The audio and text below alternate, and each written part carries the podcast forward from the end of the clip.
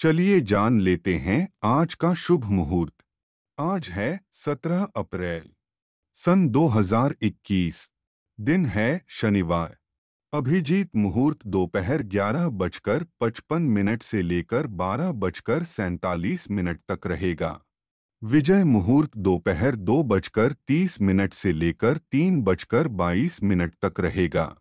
गोधूली मुहूर्त शाम छह बजकर पैंतीस मिनट से लेकर छह बजकर उनसठ मिनट तक रहेगा। अमृतकाल शाम चार बजकर बयालीस मिनट से लेकर छह बजकर तीस मिनट तक रहेगा।